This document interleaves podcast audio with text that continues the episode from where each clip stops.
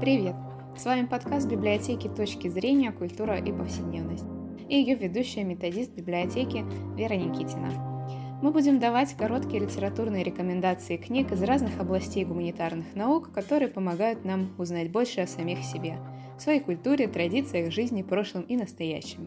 Наш первый выпуск мы решили озаглавить «Откуда у русалки хвост?». Почему такое название? Дело в том, что время, на которое приходится выпуск нашего первого подкаста, согласно традиционному календарю, то есть не церковному календарю праздников, называется «Русальной неделей». Это время считается одним из самых опасных в году, когда обычный ход жизни прерывается, а бытовое пространство становится открытым для посещения духами, лешими, русалками и прочей нечистью.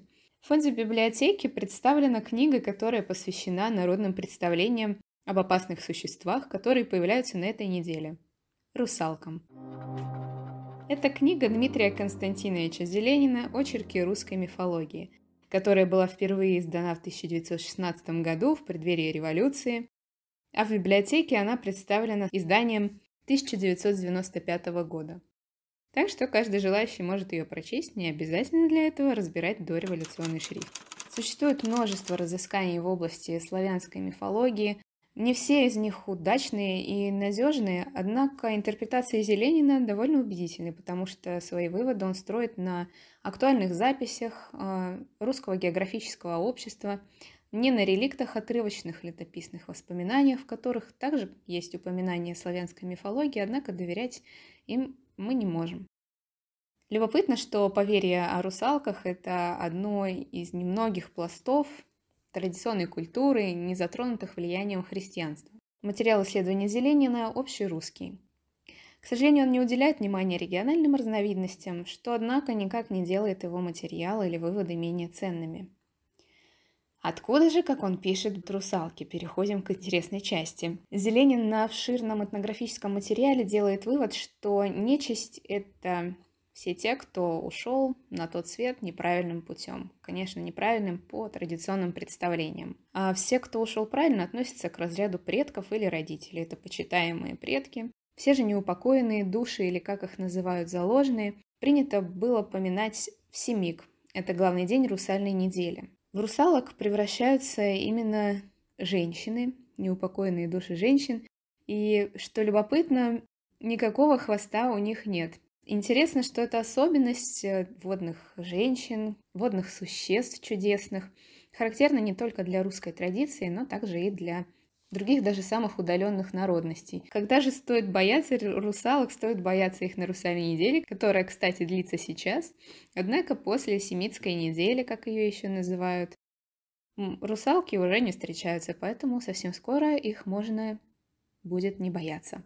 Конечно, не всегда русалок называют именно так. А иногда они имеют название водяница, купалка, чертовка, шутовка, хитка, навка. В общем, очень много поименований в зависимости от региона. А живут они, как пишет Зеленин, совсем не обязательно в воде, но также в поле или в лесу. Их признаком внешним являются расплетенные волосы и отсутствие одежды. То есть это такой а, маркер, который отличает их от обычной деревенской женщины. При этом забавное замечание, как пишет Зеленин, это Обычные женщины при этом заняты обычными делами. А, ничем не отличаются от занятий деревенской женщины, потому что когда-то они ими были. Что любопытно, чарующее пение и рыбообразный хвост – это явление книжное и приобретенное. У великорусской русалки никакого хвоста нет, но есть приобретенное верование в фараонок. Почему они так называются? Дело в том, что источником вот для этих персонажей с рыбообразным хвостом является а, библейская легенда, которая рассказывает о египтянах, потонувших в Черном море вместе с фараоновым войском. Так описывает русалок Зеленин на рубеже веков, ссылаясь на записи, повторюсь, Русского географического общества. Сами же рассказы, в которых говорится о чудесных существах и встречах с ними, называются мифологическими. Может показаться, что это дела давно минувших дней, предание старины глубокой, но это совсем не так. На самом деле до сих пор записываются мифологические рассказы, и ведется в данный момент э, работа проекта Прогнема над изданием мифологических рассказов, записанных в фольклорных экспедициях сотрудниками СПБГУ. И эта традиция, о которой стоит говорить и любопытно говорить, я решила, что лучше всего обсудить ее со своей коллегой. А, это Кира Анипка. Она один из авторов-составителей сборника, исследователь-фольклорист, выпускница аспирантуры филфака СПБГУ и сотрудник Проповского центра. Кира, привет! Расскажи, с какими материалами вы работаете? Правда ли, что мифологический рассказ все еще жив? Ну, это все правда так. А, мы действительно работаем уже два года, наверное, над этим всем. Это довольно долгосрочный проект, и связан он во многом, его длительность такая, она связана во многом с тем, что материалов очень много. И мы не только сконцентрировались на вот современности, которая вот прямо сейчас современность, ну, то есть там с двухтысячных, да, но и вообще решили обозреть все, что у нас записано, начиная с 75 года. И прошлым летом даже я, собственно, набирала миф-рассказы по Великоустюжскому району, и по Каргопольскому. Это 74-75 год экспедиции, и, в общем, они только в рукописном виде хранились. Так что география такая большая, то есть там и Вологодская область, и Архангельская область, и разные районы Архангельской и Вологодской. Нас интересует, наверное, не просто миф-рассказ, как он есть, а его погруженность в жизненную ситуацию какую-то конкретную, которая произошла с информантом, и, соответственно, он эту жизненную ситуацию пытается через мифологический рассказ объяснить. Вот эта встреча со сверхъестественным, да, что лежит в основе мифологического рассказа, она оказывается как-то закономерно, исходя из его жизненных обстоятельств.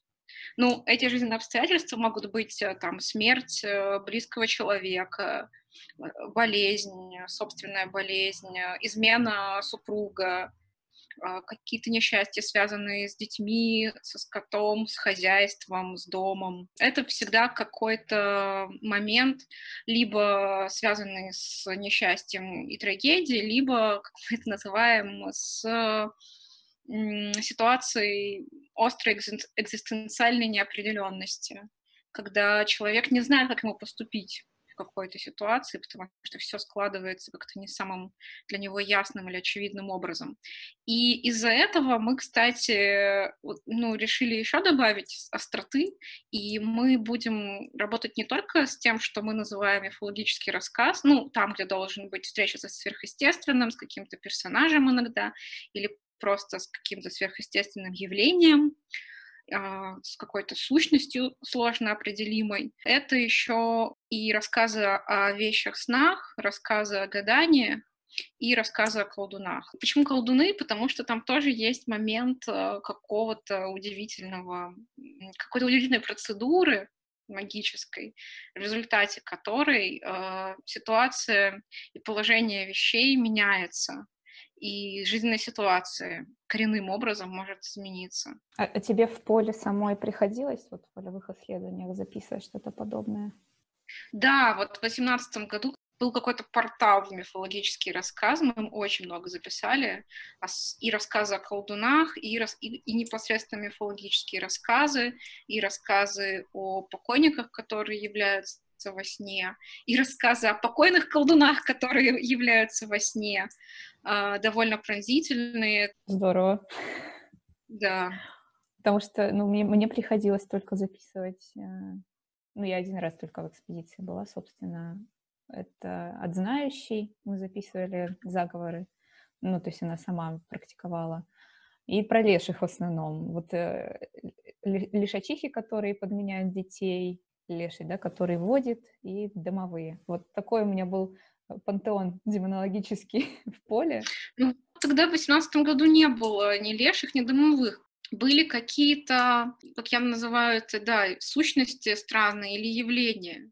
То есть там человек идет по лесу, и внезапно, откуда ни возьмись, там выскакивает заяц, ухает птица, трещит ветка, и он это трактует как явление какое-то особенное, потому что он идет в этот лес не просто так, он идет э, совершать относ на перепутье, на Ростане, ну, где дорожки сходятся и расходятся. Можешь объяснить, что это за... Ну, у них есть местный святой, угу. Юда Тропинович, они его называют. И обращаются они к этому местному святому в крайних случаях. Мы полагаем, что он как-то пересекается с Белощельским, с местным святым, но, может быть, и нет, непонятно. Все-таки это Мизенский район был.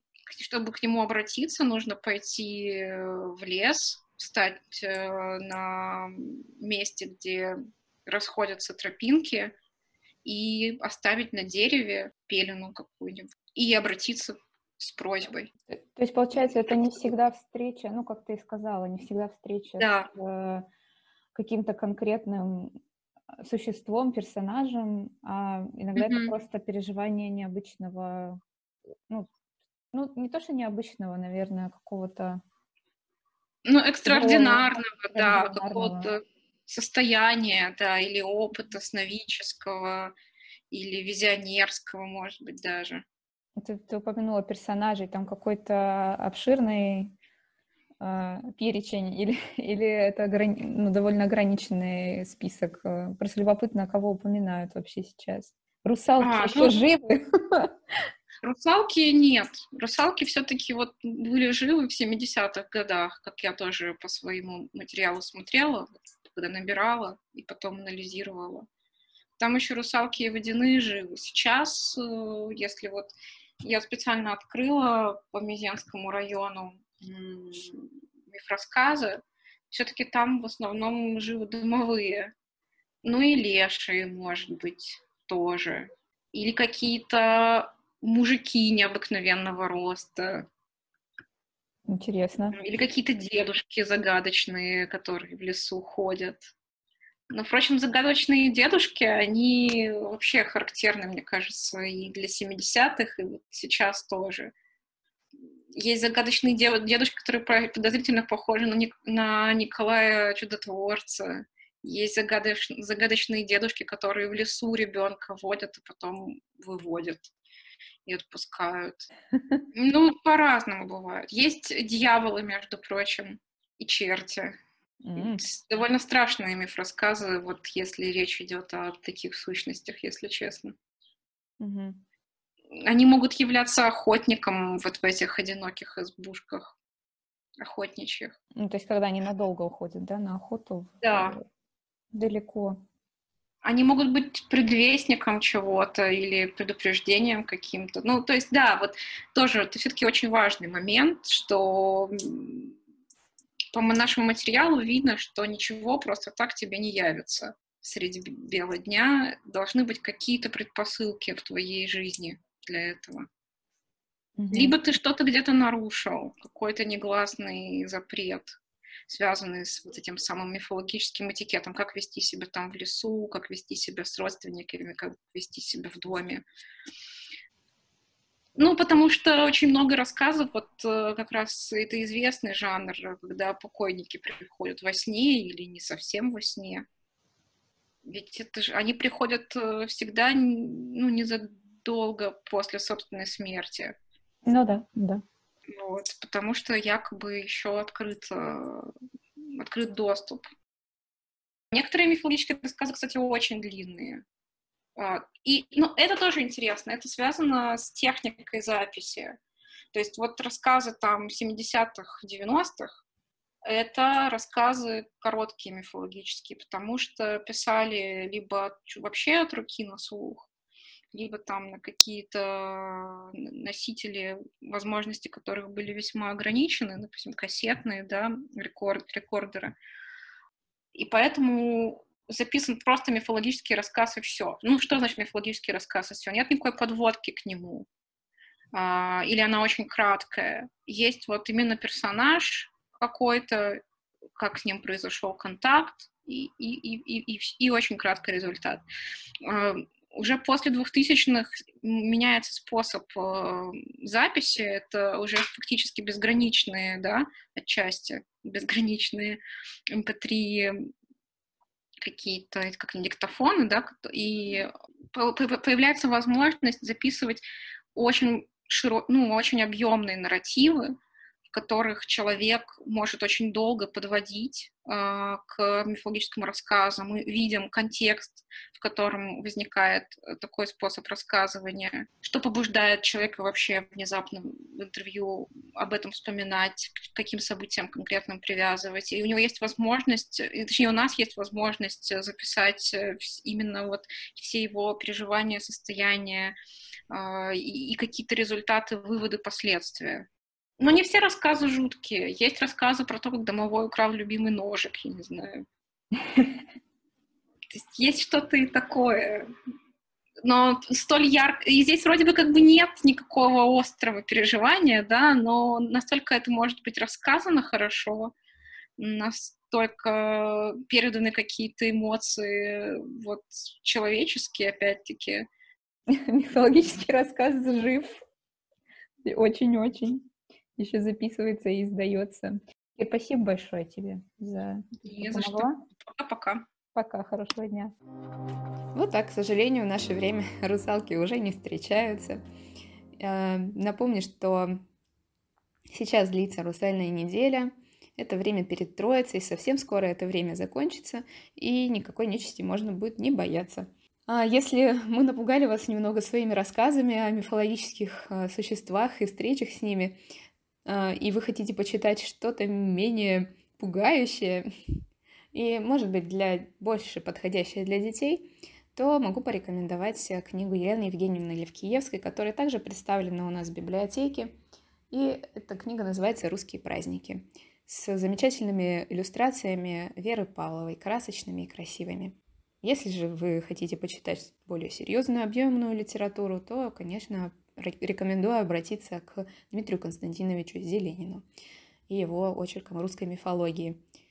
Следующий подкаст выйдет через неделю, в пятницу, также в 17.00. А, в прикреплении к фасту вы можете найти ссылки на литературу, в которую мы упоминали в течение нашего подкаста. Подписывайтесь на наши соцсети ВКонтакте, Facebook, Instagram. Также заходите на наш сайт, где в каталоге можете найти упоминавшуюся литературу gbs.spb.ru. Читайте научную литературу и узнавайте в ней себя. А я прощаюсь с вами до следующей недели. Пока-пока.